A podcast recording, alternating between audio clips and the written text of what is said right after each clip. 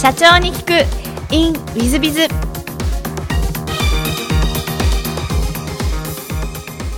本日の社長に聞く in ウィズビザサンプラスチック株式会社代表取締役の大江様でいらっしゃいます、えー経歴の方をご紹介させていただきます。大江正隆代表取締役、え千葉県ご出身でいらっしゃいます大学卒業後、えお勤めになられて、え約、え10年ぐらいお勤めになっていらっしゃいまして、え取締役経理部長ご就任後その後、え同社を退職なされてサンプラスチックを、え創業されこの、えフィルムの業界では日本一のシェア率を誇る会社の社長様でいらっしゃいます。本日はよろしくお願いいたします、はい、よろしくお願いします。まずは最初のご質問なんですが千葉出身ということで、はい。小学校中学校時代ってどんな幼少期をお過ごしになられましたか？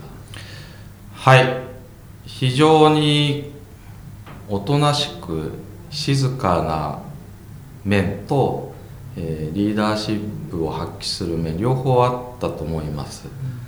えーまあ、具体的には、えー普段は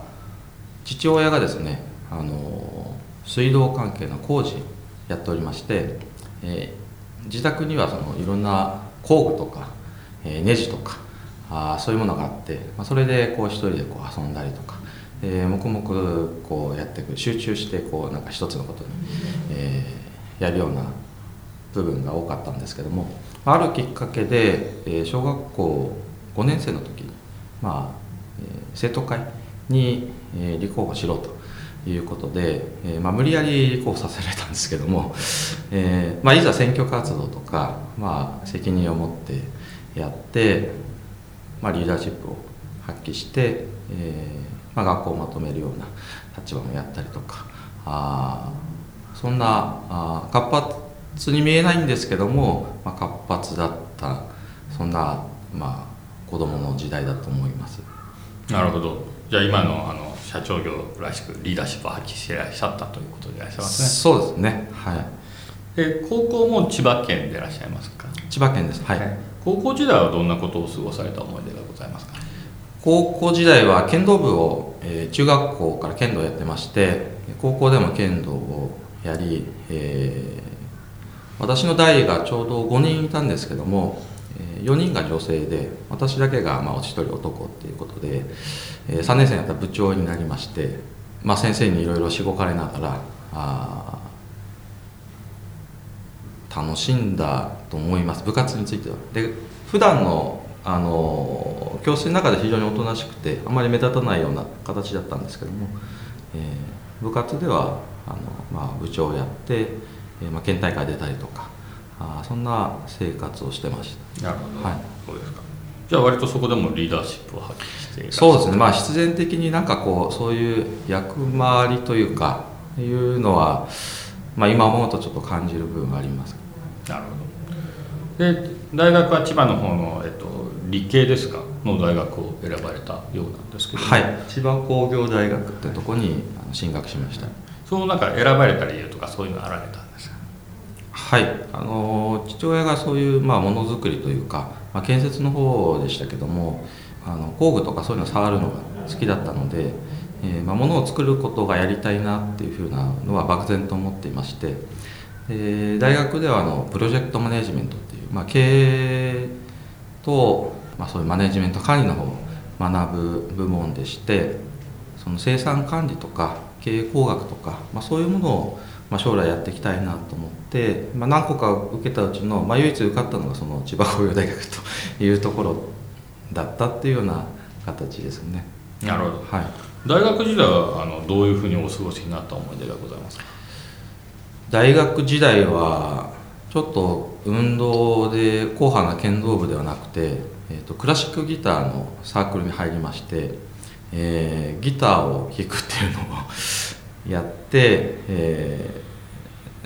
まあ、ちょっと遊びもしながらあの過ごした時代でした。じゃあモテてたんじゃないですか？持ってはしなかったですね。ただあのちゃんとした彼女ができたのはその時で、はい、なるほど。でその後大学卒業後いわゆる新卒でご入社をされてる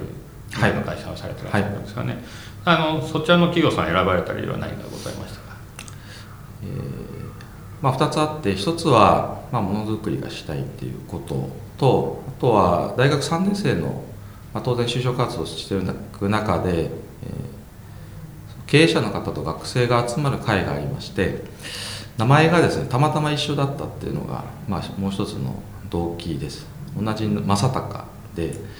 えー、リストを見て正隆っていう名前を見てあのあ名前が同じだっていうので名刺交換をさせていただいて、まあ、それがきっかけで非常にあの面倒を見ていただいて入社したっていうような経緯です。なるほど。でご入社後たった2年3か月ぐらいで取締役経理部長にご就任されてるんですが、はい、大変ご優秀ということでいらっしゃると思うんですがこちらあの何か経緯があってその2年後とかに取締役になられてらっしゃるんでしょうか？はい。もともとまあ、えー、今までの話の中でものづくりがしたいっていうことで、まあ、生産の方にやりたかったんですけどもなぜか配属されたのは経理部門ということで、えー、配属になりましてまあ縁あってまあ縁がまあいろいろありまして当時、まあ、数名いた部部員がですねあの皆さん退職されてしまってあの結果的に1人残って、まあ、黙々とやっていって責任を感じたのとあとはあの負けず嫌いだったこともあって、えーまあ、自分がうまくいかないことがたくさんあったんですけども、まあ、それになんとか何くそっていう気持ちで、まあ、取り組んでいくうちに、ま、少しずつ認めていただいたのかなっていうふうに思います。なるほどまあ、大変スピード出世でいらっしゃったんですがその7年後ぐらいですかね6年後か7年後ぐらいにまあお辞めになっていらっしゃって独立への道を進まれるんですがこれはお辞めになった理由というのは何かあられたんですかはい。会社自体が業績があまり当時良くなくて、えーまあ、だんだん売り上げが下がっていく中であの、まあ、事業が存続するのが難しくなり、えーまあ、独立したのもその前の会社の事業を引き継ぐような形で独立したんですけども、まあ、今の会社がなくなってしまうというのが一つ大きなきっかけでフィルムメーカーでその自社の商品が私は非常に大好きで、まあ、まだまだ可能性があるっていうふうに思って、えー、いたのでまあ、もう一度再起を図って、まあ、この事業を盛り立てていきたいで働いている社員さんも一生懸命あの目の前の仕事に、まあ、業績が悪い中でこう取り組んでいるのを見てて、えーまあ、一緒に頑張りたいなっていうような思いがだんだん湧いてきて、ま、それがちょうど、ま、いろんなきっかけがあって、えーま、支援してくださる方も現れてで独立したっていうような形になります。なるほどあの経理部長ご出身で経理出身で別に営業部長でいらっしゃらない方があの、はい、社長業をやるというのは大変珍しい例だと思うんですけども、はい、なんかこうあの勇気がいったとかあの決断するのが難しかったということはなかったんでしょうか？一人で経理をやってたっていうことであのもっと言えば本社に私一人しか私と社長しかいなかったっていうことで、まあ、社長の近くで非常にやらせていただいて、まあ、そのことには非常に感謝をしてます。でそういうまあ経験があってあそのまあ管理だったりとかあとは銀行さんとか仕入れ先さんとか当然主要の営業あのお得意先様にも当然営業にも私自身が行ったりとか、まあ、いろんな話をしてる中でうんうん。まあ、環境としては非常に恵まれていたなっていうふうに思います、まあ、ちょっとずつ営業もするようになってあの商品に対する考え方とかあっていうのも勉強できましたし、まあ、一番はホームページを自分で立ち上げてそれを成功させた。でそれによってあの新しい新規のお客様もどんどん増えていったっていうようなこともあって、えー、商品をこう広げていくような考え方にはその当時から持っていたのであとはその実際製造部門についてはあの、えー、工場で頑張ってくださる方がいたので、まあ、そんな方の力を借りながらやっていくことができればあの将来はあるなっていうふうな、まあ、まあ、漠然とした自信がですねだんだんこうついていったのであのそういう覚悟がついてきたのかなっていうふうに思います。なるほど、まあ、そういう意味では、えー、約10年弱で社長代行みたいなことを、まあ、ほとんど広くやってらっしゃったんでということだと思うんですけども。はい。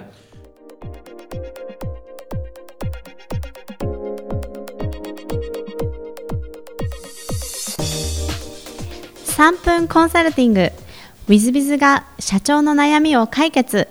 本日の3分コンサルティングは T 様、開業準備中だそうです。はじめまして、雑談をして飲食店を行うと考えております。今、資金調達について悩んでいるのですが、相談した友人からコンサルタントに頼むといいよとアドバイスをいただきました。やはり個人で資金調達をするよりも、コンサルタントに頼んだ方が成功率は高いのでしょうか。また、コンサルタントに頼むとしたら、どのような基準でコンサルタントを選べばいいのでしょうか。お答えいただければ幸いです。ということでございます。まあ、私もコンサルタントの端くれですので、えー、あまり他人の批判をするのはあれなんですが、コンサルタントって9割方ですね、本物のコンサルタントはまずいないというふうに思っていただいた方がよろしいんじゃないでしょうか。えー、私自身ですね、まあ、いろんなことがありますが、例えばですね、資金調達の相談なんか私自身も乗りますが、決算書を読めないのに資金調達の相談に乗ってる方々が結構多いんですね。実際ですね、えー、まあ、ある意味、金融機関を紹介して、その費用を抜いて、まあ、それブローカーだなコンサルタントじゃなくてブローカーだなのにコンサルタントと名乗ってたりして何を言ってんだろうなこの人ということは大変多いです。かつ資金調達の手段は直接金融と間接金融と2種類あるんですけども、まあ、今だとクラウドファンディングみたいなのがありますので直接金融と間接金融の合いの子みたいなのもあるんですがその辺が理解できてないコンサルタントも非常に多いですね。で決算書の話に出ましたんでちょうどいいので資業さんたちの話すると税理士の皆さん方で決算書読めない方々も結構多いですね。銀行員で今現在決算書読めない方がもう増えてます。まあ、そういう意味ではですね、えー、決算書読めないコンサルタントを雇ったら最悪だなとこういうふうには思います。昔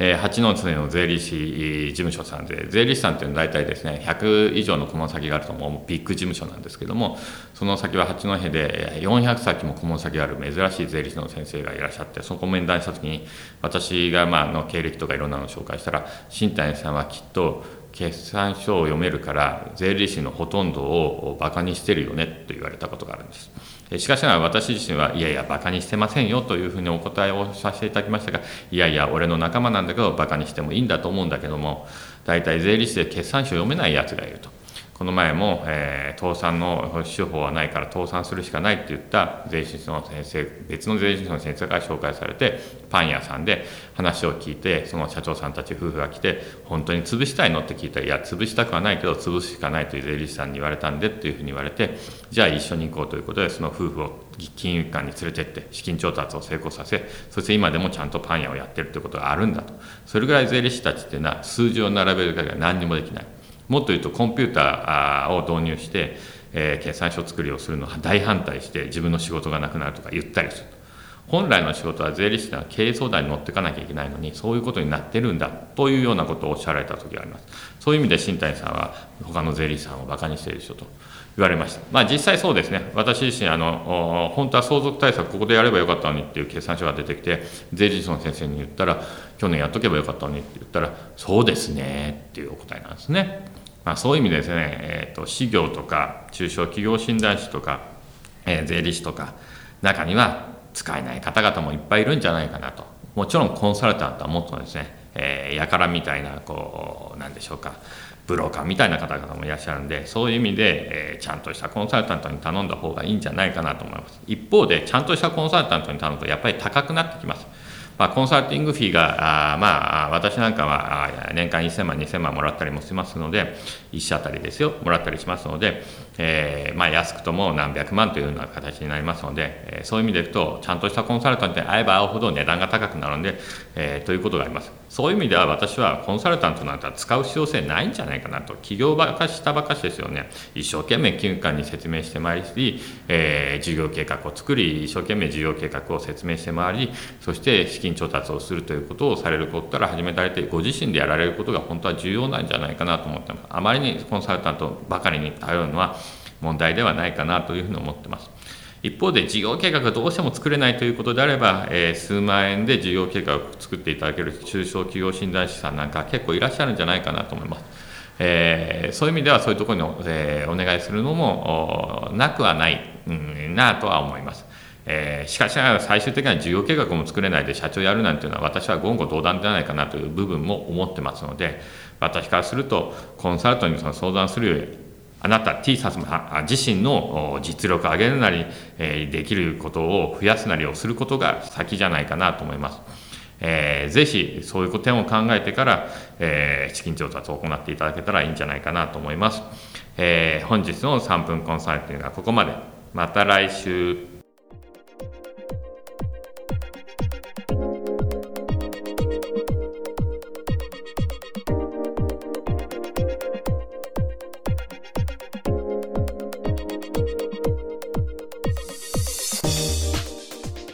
最後までお聞きいただきまして誠にありがとうございました。